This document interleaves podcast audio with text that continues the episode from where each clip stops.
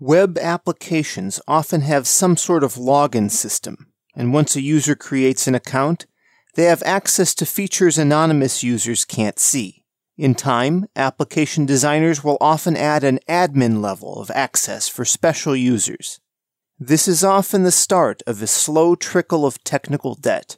Proper execution of a programmatic authorization system requires concepts like roles, resources, departments, and organizations.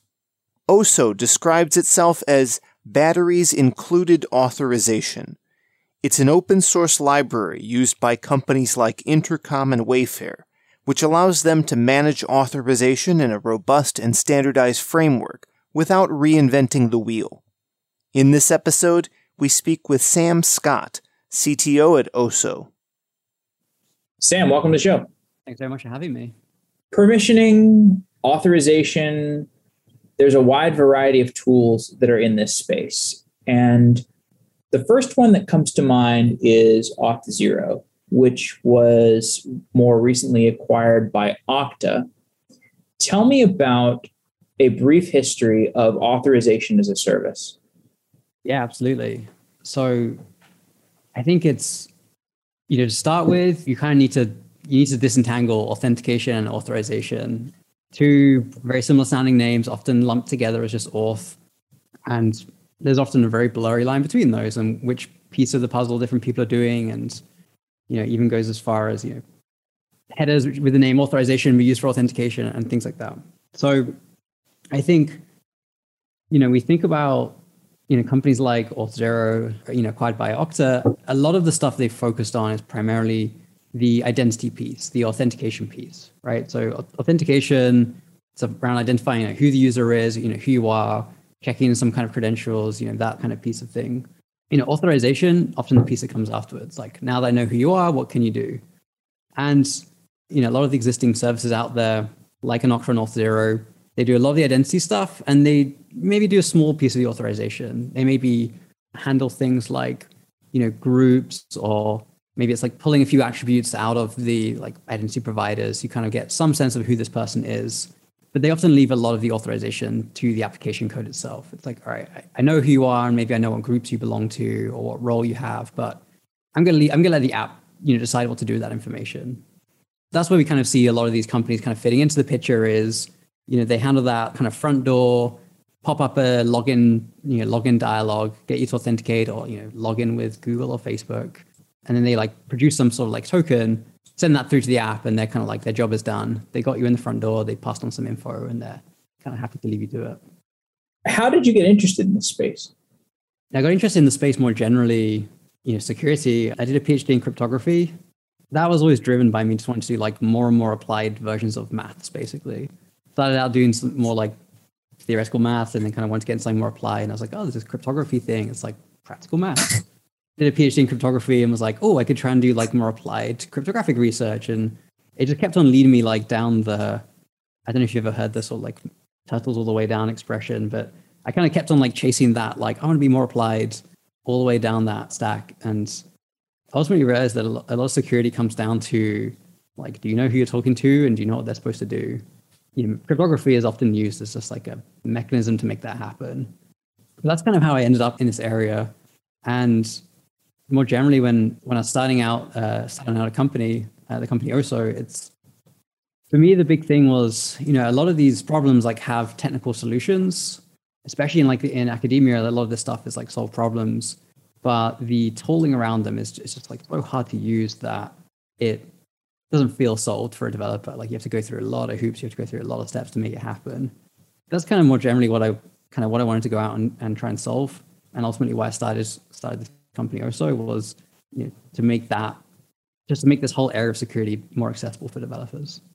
Yeah, you know, I felt like Auth0 getting acquired was kind of a small heartbreak for me because the space was so much bigger and they could have done so much more. I felt they sort of got distracted with the whole functions as a service effort. Do you see what they were doing there? I thought that was a very, very bad decision. I think, and I, I hate to say that because I think they were sponsoring us at the time when they launched that and we promoted it. I thought it was an interesting idea. Like, yes, you do want Lambda like functionality around your authorization. Absolutely. There's nothing wrong with that. but there's probably a whole lot more that they could have done that's just deeper and more integrated into the authorization stack rather than trying to expand into this functions as a service kind of thing. I think there's a really interesting sort of trade-off that they're probably fighting with, which is for a lot of things in in the space and security, you really do want to try and do it as this kind of like middleware like approach, which is you know achievable with authentication. It's as you know, it's kind of like that front door. You log in and then you have a token, and you know the app barely even needs to think about it anymore. And and that's like so great from a security standpoint. If you can just say like anything that got past the you know the gateway is authenticated, like we're good. So it's like very tempting to want to do that with authorization and be like, well, what can we do at this level? Like we're already in there checking identity, what more can we do? But ultimately, you can only really end up doing somewhat coarse things, which you know the, the rules kind of functionality could, could give you. You know, checking checking scopes in the token, checking API endpoints. But as soon as you want to get down to like, you know, what can this user do? Like you're going to hit the database at that point. You're going to be basing on application data, and it breaks that clean separation. So let's say you were in charge of Auth0 around the time when they made this foray into functions as a service around authentication, and you could choose an alternative strategy. What would you have done? How would you lead the company towards a direction that is not acquisition by Okta? Ooh, what a question. I mean, hard to critique their approach. I mean, come on, they that was a fantastic exit, and I think they they did incredibly well. Could have been so much bigger. It could have been bigger. I, the funny thing is, I've spoken to other people who have been in the space that I probably can't name names, but who wanted to work on authorization, but they were like, "Well, authentication is so broken. Let's just go fix that one first, and then." Wait, wait, wait sorry. What's the difference between authorization authentication? The authentication, right? Checking who the user is. Authorization, citing what they can do. Oh, okay. But like a lot of what Auth0 will do is that authentication piece. It's like integrating with single sign-on solutions and managing user accounts and tokens and all that kind of stuff. And they, they dip their toes into the authorization space with things like you know rules and that piece. Authorization, it's a pretty different problem domain. Like they're very similar. Like you check who someone is and then you decide what they can do. Like these, you know, the interface between those two is very tight, but they are like two very different domains. So it's hard to fault them for being, you know, for being having a pretty pretty great exit. Hard, hard to fault Auth0. Yes, hard to fault Auth0 for having that, you know, for getting acquired and all that. I think I can see the value in what they did with with the rules stuff in being able to do some amount of like coarse authorization at the at the front door. I think that's like pretty reasonable. I think to do authorization, they would have had to do something completely different. And you know, interestingly, they have. I know there has been a thing they've been working on through this like Auth0 Labs thing, which is kind of a, more of a foray into the authorization space. Okay, so give me some more details. Like again, and not to put you on the spot, but if you would have been Auth0 back then, you have traction. What would you have done? I mean, the, the, so the problem is we're, we're getting up against a kind of a difference in worldviews here, and we might have to, we might have to take a little brief I love detour it. so I can give you. I love context. it. I love it. Take me on the detour. Take me on the detour. Your background, right. by the way, is New York on a rainy evening. It's the kind of place I want to take a detour in. yeah, we can go. Let's go grab a with with what is that? A hot a hot dog stand in the background. That's a hot dog stand. This is let's this is actually the this is the best virtual background I've seen. Is this a Zoom native virtual background or is this something else? This is not Zoom native. No. This is um, this is a, New York cinemagraph that I found just what cinemagraphs. Searching for cinemagraphs. Okay. Cinemagraphs. Yeah. Okay. So for those who know me, I've been using this like blowing in the breeze, grassy background for like the last like 18 months of the pandemic, trying to give myself some zen. I am based in New York. We briefly went back into the office for a bit and then COVID forced us to shut back down again. So I have my New York background to make me feel like I'm still here. So the detour we want to take. About two years ago, Google released this paper on this authorization system they built internally called Zanzibar. It was this, I think they called it, you know, global scale consistent authorization system, something like that. And it's, you know, it's effectively something they've been working on for, you know, I think they started it probably early 2010s on how to solve authorization at Google scale, which, you know, they shared some details in the paper. It means, you know, handling something like 10 million client requests per second, right? 10 million authorization decisions per second. So Google had this problem of like, how do we solve this in a way that's you know scalable for our needs and also you know consistent to use for for developers and people building at Google, right? So you're building Google Docs, you're building you know, Google Drive, you're building YouTube, like all these different systems need to do authorization. Like, how do we do this? So they they released a paper in 2019 that kind of detailed that, and it's sort of made up of two main parts. There's like one is this like authorization model, like a configuration language for how they how to express authorization, and the second is like the system itself, you know, built on top of Spanner to be able to handle the you know incredible amounts of volume. And you know, I think what happened after they released that paper is a lot of people like, huh, you know, that, that's interesting. Like maybe there's something here. Maybe this is like, you know, an approach we should be taking to building authorization. And so we've seen, you know, kind of in in the last half a year in particular, there's been, you know, various tech companies who've tried to emulate this. Airbnb, you know, wrote a blog post on this recently about how they have their own version of this. And you have companies like Auth0 and other startups who are, you know, trying to build this Google system for kind of exposure for the world. So coming to the, the worldviews piece of this. Now, the fundamental thing that kind of Zanzibar asks you to do is to put all of your like authorization relevant data in a central service, in a central place, so that it can do authorization over it. And you know, that means, you know, everything like what organization does a user belong to? What organization does this file belong to? What folder is this file inside? You know, who created this video? Who who's been invited to edit this document? Like all of that information that you're going to need to use to decide who can do what goes inside this like central service. And then from there, the service can now start making authorization decisions because it has all that data. I mean, the problem we see with that is, and it requires you doing two things, like fundamentally re-architecting your app so that it can put all this data in into a into a central source, and also like you know, trusting that you know that external thing with with all your data. And I think this is really appealing, especially from a like startup business standpoint, because services are great. You you know, people kind of understand like what they're paying for when they get a service. They're just like, you know, I'm gonna I'm gonna pay you to manage all these things for me. It's like easier to build and manage when you're a company because you can you know, push updates to this service and, and so on and so on. But our view at Oso about the right way to solve authorization is you shouldn't be re-architecting your entire app around authorization. You should be building authorization around your app. And that means using the data where it lives inside the app and being able to make authorization decisions based on your existing data models, not by re-architecting everything. That's the sort of the big, I'd say the big clash in worldviews. And I think this in particular makes it hard for me to answer this question of like, what would I do if I was, I was Auth0? Because you know they are set up to be a SaaS company and to manage this stuff on users' behalf. So for them to you know kind of take this alternative approach where the you know the app data stays where it is would be a you know pretty big change in direction for them. I don't think if I was a you know CTO at, at Auth0, I'd like recommend such a dramatic change in strategy.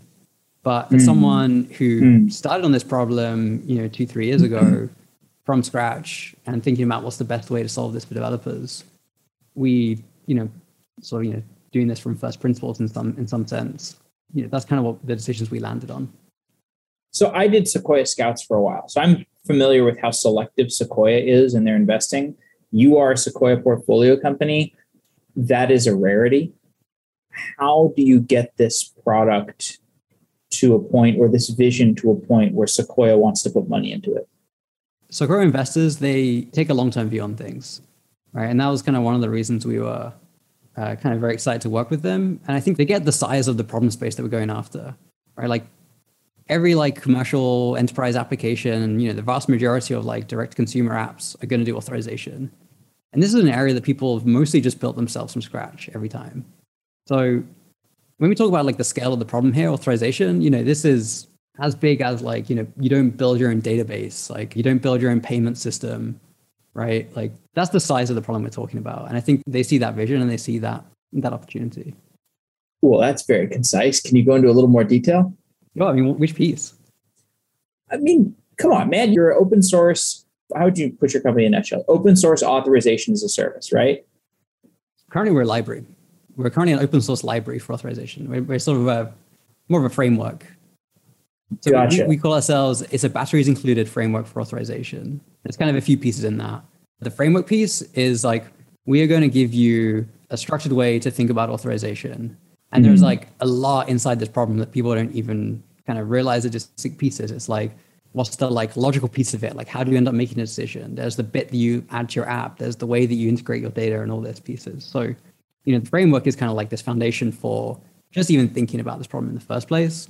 The second piece, the, the batteries included, is we're going to take like everything we know about authorization, all of the best practices, every, you know, how you should end up thinking about exposing this to users, structuring it, modeling it, all this stuff.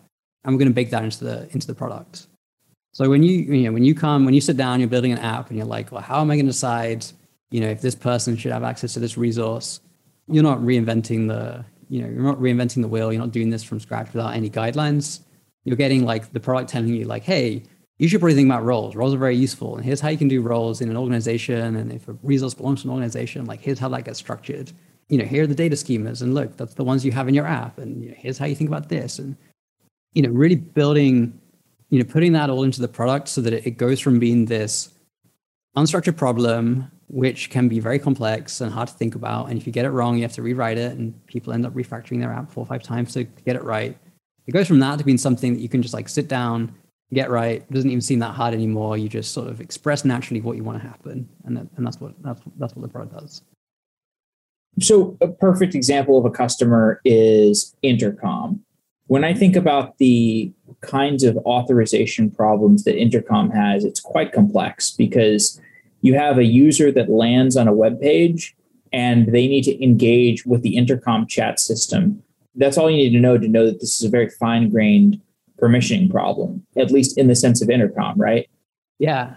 The real complexity of intercom is the piece of the that you don't see on the website, but the, you know, who's allowed to get access to that that data of the customer talking with, you know, potentially talking with the live, live agent, you know, who can get access to those conversations, who can see the who can see that, you know, if this person's like maybe sharing confidential information about their accounts, trying to get some support, like who gets access to that? Who can go in and see it and you know maybe assign it to other people or you know, ultimately, you know, end up handling those customer requests. That's where it can really start getting complex. Is like, what are the different ways that someone might be given permission to view a particular, you know, particular piece of data, a particular conversation?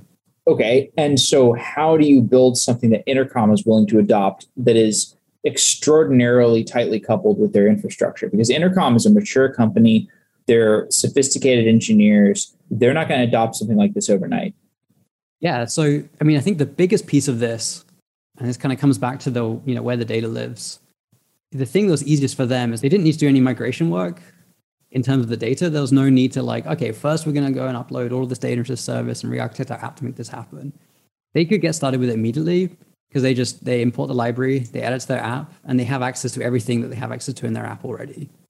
And that was like the easiest thing that was like for them that was just the simplest thing to get started. They they leave the data where it is and they can immediately just start using oso for like just trying like building stuff on top of it.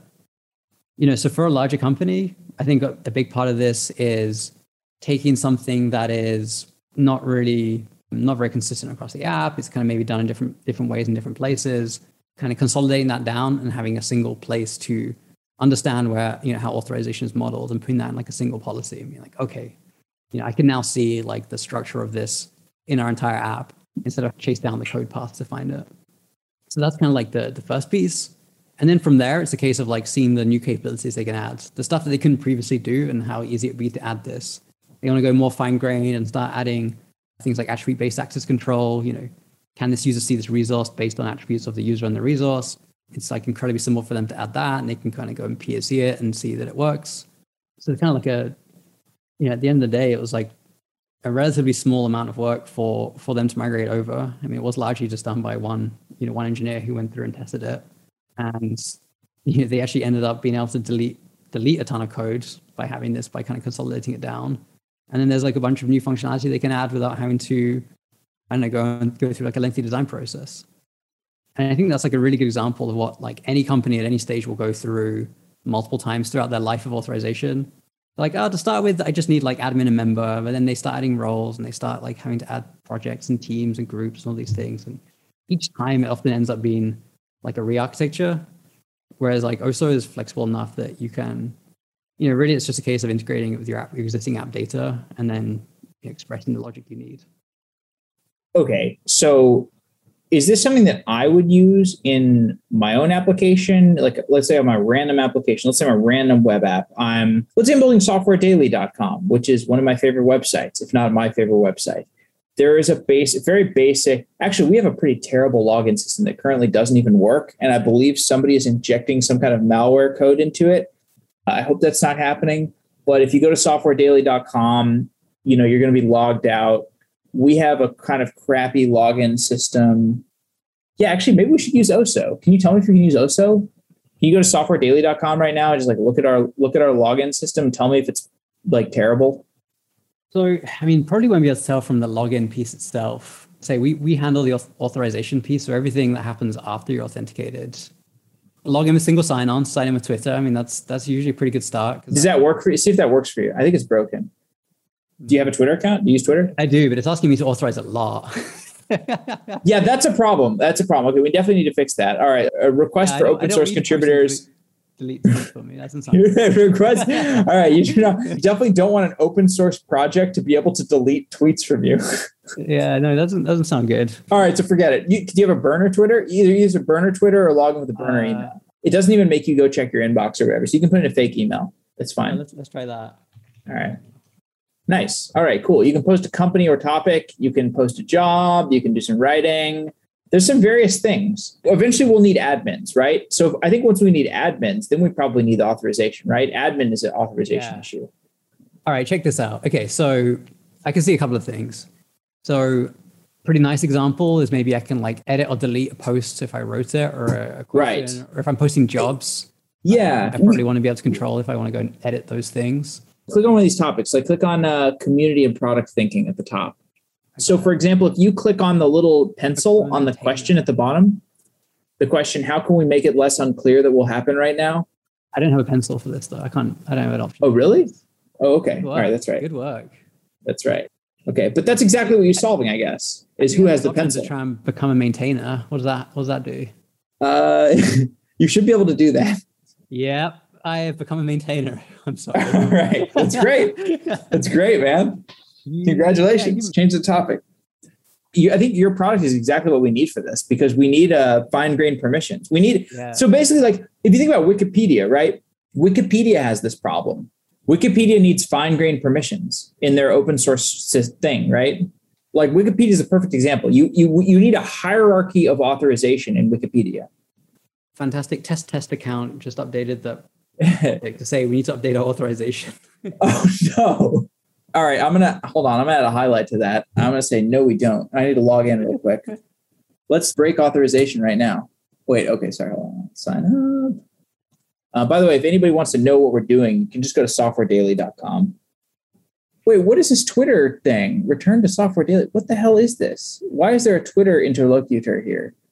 This doesn't make any sense okay, so like there's the the OAuth flow, right? So if you want to sign in as Twitter, you want to know you want to like know who the person's logging in as from Twitter. So you're basically asking, hey, Twitter, can I read this person's like account information so I can identify them? So Software Daily needs to ask Twitter, am I allowed to get the login info for this person so that I can like see who they are? So when you set up the developer like integration on Twitter, you need to choose like what you want to get access to so they can prompt the user for that consent. But sounds like you asked for a lot of a lot of capabilities, like posting on someone's behalf. be Nice. Yeah. Okay. Could, you know, click on a topic, and maybe the you know software daily could post to Twitter on my behalf and things like that. That's why you're getting that big like scary consent page because you've basically asked Twitter, "Hey, can I can I do all these things on the behalf of the user?" I left a highlight on your alteration, by the way. If nice. you want to refresh, you can respond. I'm going to upvote it honest question do you think this website is useful i mean as a very biased person i i'm not what? whether we should post our jobs here you should do that well post your product post your product right now oso by the way anybody listening go to softwaredaily.com post your product or whatever if you can log in successfully I'm a little worried that someone's just going to come in and start editing it and trolling my posting now that I see that well, can edit anything. But that would be great because that would force us to adopt OSO, right? I'm not sure that's the right ordering. Normally, it's the you know big impressive company in that case us who wants to use your product, and you're like, oh, we better solve these security things before they'll use us. That's usually how the security thing goes. They're like, well, we really want to get these enterprise deals, so we better like fix our security so that you know they'll use us. There is one person that uses this website, and that's me. Actually, there's also if you go to the website, there's something at the top called Talk to Strangers America. Do you see that? That's another user that uses our website. I don't know what this is. Maintained by random stranger chat. I love it. That's an actual use. Maybe I should become a, become a maintainer of this as well. you should. Oh my gosh, please. you can add some jobs to this page too if you want. Yeah, maybe I should delete all the other jobs as well, so that only only ours shows up. There's no other jobs. I don't think Talk to Strangers America is hiring anybody. You mean jobs in general? Yeah, there there are just Just in general, yeah. yeah. Anyway, okay. Well, let's get back to Oso. Let's uh, no more no more self promotional like uh, thinly veiled self promotional software daily promotion. Oso, yeah. So batteries included authorization. So you've got like an open source authorization framework. This is pretty cool, man. I gotta say, congratulations. This is pretty cool. I don't know. Authorization is hardly the most sexy topic in the world, but What are you talking about? Come on, man. IAM policies. IAM policies are a huge headache, aren't they? They are a huge headache. But nobody likes them. I mean, no one, no one wants to. Nobody likes them. You just want you just want it to work. You just want to like deploy your app without getting weird IAM errors. Yeah, Just- it's ghastly. yeah. I know. I think the piece where it becomes fun, right? And we want, we want to take away like all of the like craft and the like sharp edges and all the stuff where it gets like annoying for the user and make it so you know you're building you're building softwaredaily.com and you're just thinking through this process of like you know if you know who can become a maintainer and you just want to say well you, you know just say no one. No one can just become a maintainer or, or you can become a maintainer if your email address ends in at softwaredaily.com it's like cool. Now you now you've done that. You've got this like nice bit of logic that you know only people with the right you know email address can be maintainers and they can make themselves maintainers of things. And you can start saying you know you can edit a post if a post belongs to a topic that you're a maintainer of. And like that piece of logic there right which is like it's using bits of the app you know what the you know the topic and a post that's been a post that belongs to a topic.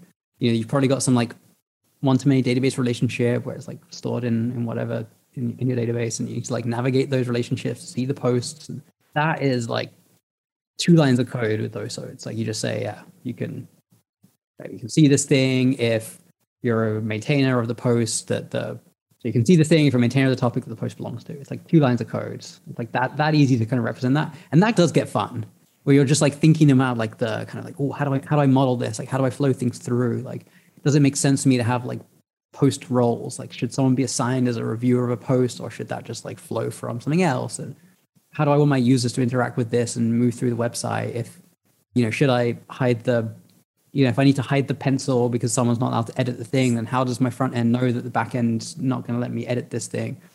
That stuff gets fun you know? That's like product design product feature design like thinking about how your app is going to work and so we, we want to make that the piece that you focus on and like all the all the other stuff around I don't know, like trying to navigate the security world of acronyms. It's like RBAC and ABAC and PBAC and MBAC and being like, which Yeah. one do I want? Like, make that stuff go away. No one wants to deal with that stuff, and no one wants to like read NIST papers on hierarchical roles. They just they just want to like think in like, what what's my app need to do? And that, Yeah. that bit is fun. That bit I do agree is fun. You're like a child. You how old are you? 28? 25? I am 32. Or you're 32? Okay, you're like my age. Sorry. oh, I see. Okay, you got a your PhD in 2017. Okay, you graduated like the same year I did. Never mind. Actually, a little bit. You well, yeah, same year I did, but I was a little bit slow. I spent like five years in undergrad, or six years maybe in undergrad. I did some traveling in between. That was my Nice. So you got a PhD in cryptography. Let me ask the like naive, like I'm a reporter for like some crappy magazine question. If you're so good at cryptography, why aren't you building cryptocurrencies? It's funny because yeah, I mean, I was doing my PhD like just as as you know, Bitcoin and cryptocurrencies was taking off. Like we, you know, went through my reading groups, all the blockchain papers and stuff, and obviously I was like, you know, there's probably a forest for the trees thing going on where I like understood the technology and was like, oh, that's really cool technology, but you know, I don't understand. No one would use this thing. This isn't a this isn't a real thing, right? And yeah, I mean, I think I'm pretty sure like a laptop that I threw away many, many years ago has some bitcoins on it from you know back in the day where you could just click a button and get a bitcoin. Uh, let's not dwell on that too much. So why am I not working on them now? I think there are some interesting problems. It's just it's not the path I went down in terms of the kinds of problems I care about solving. I think there are some really amazing ideas, especially It's a fake technology. It's not a real technology. It's a data structure. The blockchain is an interesting data structure and everything around it is a fake technology. You know what's funny is is everybody everybody was saying it's blockchain, not Bitcoin. And then all the Bitcoin people were saying, you're wrong. You can't have a blockchain without Bitcoin. And they're actually the wrong ones. The blockchain is the most interesting part of, of, of cryptocurrency. I mean, I don't know. Decentralized consensus based software is, a, I think, is a super interesting. So, but here's the thing you can decentralize across cloud providers. Nobody's doing this. You don't need to, to decentralize across a bunch of random data centers in China and Uzbekistan and whatever. Like you don't need that. Just decentralize across cloud providers. Yeah, I agree. One of the things I did work on during my PhD is this idea of like password hardening through like a third party service. And the kind of the, the general idea was like the it was using these like kind of cool cryptographic measures that meant that you know there'd be there's a key on the server which is like the server that has the keys doesn't know the passes you're sending them because those are like properly blinded and hidden and the the server that manages the passwords doesn't know about the key. So those two things are like entirely separate. And so and then you can even start doing like cool things like you have like multiple keys and distribute them across multiple servers and, and things like that. And that does mean that you can like protect your data. So like you know your your password database, your user users passwords. You can protect it by keys that are managed on a bunch of third-party servers across multiple cloud services. And you know, if any one of them gets compromised, you can rotate the key and keep going, and like it, that key is worthless it's got really, really cool, strong security properties. And that was the kind of thing that when I was on my PhD, I was like, wouldn't this be a cool thing to go and like build and help the world like secure their passes and things?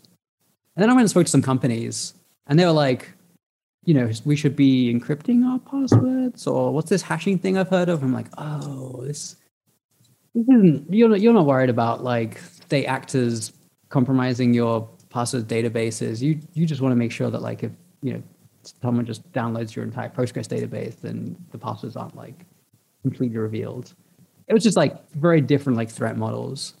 And so there is some cool cryptography you can do, whether it's yeah, key key management split across multiple services, or it's like some, I don't know, blockchain based decentralized algorithm thing. But I mean, 99% of companies just that's that's not relevant to them. I mean, this is relevant for like governments and militaries and defense contractors and stuff like that. Not, you know, no offense, softwaredaily.com. so I know. I just saw there was a there's a kind of a an opportunity to make security better for the vast, vast, vast majority of people, where it's just simple things like, you know, protecting access to, to data on their like web servers and, and not worrying about like state actors and all this like fancy cryptographic stuff, but it's just like just kind of making the stuff that is already solved like easier to use. But seriously though, like think about the blockchain as a data structure across cloud providers. DigitalOcean, AWS, Google Cloud, Azure, name, you know, 50 other cloud providers across the world. There's a ton of cloud providers that nobody's heard of, Equinix, whatever. You've got a blockchain across all of them. You just synchronize the data you've got a great blockchain. You've got great shared infrastructure. Because here's the thing about blockchains it's a shared, finely grained permissioned database. That's what a blockchain is. You don't need to use it for currency. You can, but you don't need to. Sure. Yep. Isn't that an interesting application platform? You can do anything with it. Everybody's excited about smart contracts. Like, what? Just make programs on top of a blockchain. I mean, there's a lot of people who are doing what are like dApps, decentralized apps. Like that is a, yeah. Is a, I, like, dude, I'm doing a decentralized app. It's called Software Daily. Like, it's on three different Heroku servers, I think, right? Or at least one. It has some sort of redundancy. Like, what is this fraudulent industry? That's just an entirely separate thing, right? Like, there, the merits of the technology is kind of separate. It's I don't know if I'm allowed to say this, but it's you know it's a bastardized version of the technology, right? It's it's distributed systems Enronized or or distributed systems. I, I don't even know what to say about it. It's like take Leslie Lamport and and introduce his worst nightmare. It's been co-opted by more than just like the technology now. Like the speculation on cryptocurrency isn't so much around the technology anymore. I think there is there is a lot of people who do deeply care about technology and the things it can do, but that's not why it's become this like speculative investment tool with no safeguards there's kind of like two trends going on here. There are people who genuinely care about technology and are interested in building interesting stuff that has good, you know, privacy guarantees, for example. You know, there are there are banks who are like building consensus things as like a bank to bank thing. And it's it's in that kind of model you just described, right? Where instead of cloud service providers, it's just like banks doing consensus in a you know more modern way instead of just like sending each other ledgers in a on, on paper or whatever. You know, there are people who do care about technology.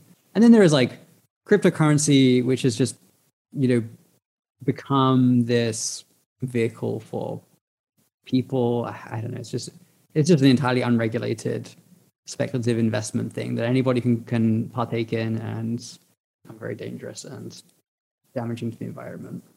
Hold on. The damaging to the environment thing is is almost as dumb as the industry itself. Like the argument that this is damaging to the environment is the dumbest thing I've ever heard. Why is that a good argument? Like are data centers bad for the environment? Well, I mean it's like yeah, but they, I mean it's a utility question. It's like what are they what are they being used for? All kinds of things. I mean, do you think cryptocurrencies are being used for all kinds of things, or are they being used for? Well, I mean, cryptocurrencies are hilarious because they're mostly being used to defraud cryptocurrency investors. Right. I guess is your point that like why care about the environmental aspect if it's already a you know terrible damaging thing?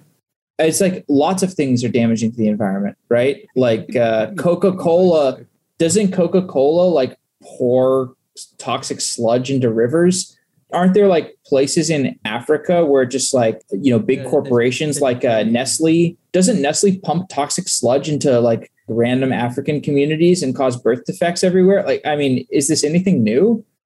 I think the thing is right. Like, if you're going to split, if you're going to split blockchain cryptocurrencies into those two things, like the the legit technical usage and the like cryptocurrency as a way of, as you say, defrauding investors. If you're going to split it into those two things, then even the technical stuff becomes a little bit woolier on whether it's like good because of the environmental impacts. It's like it's you know the scale that you know the number of like legitimate transactions that you know Bitcoin can handle to process like online transactions is you know it uses a like ridiculous amount of of electricity compared to like the the equivalent that like the Visa network can support.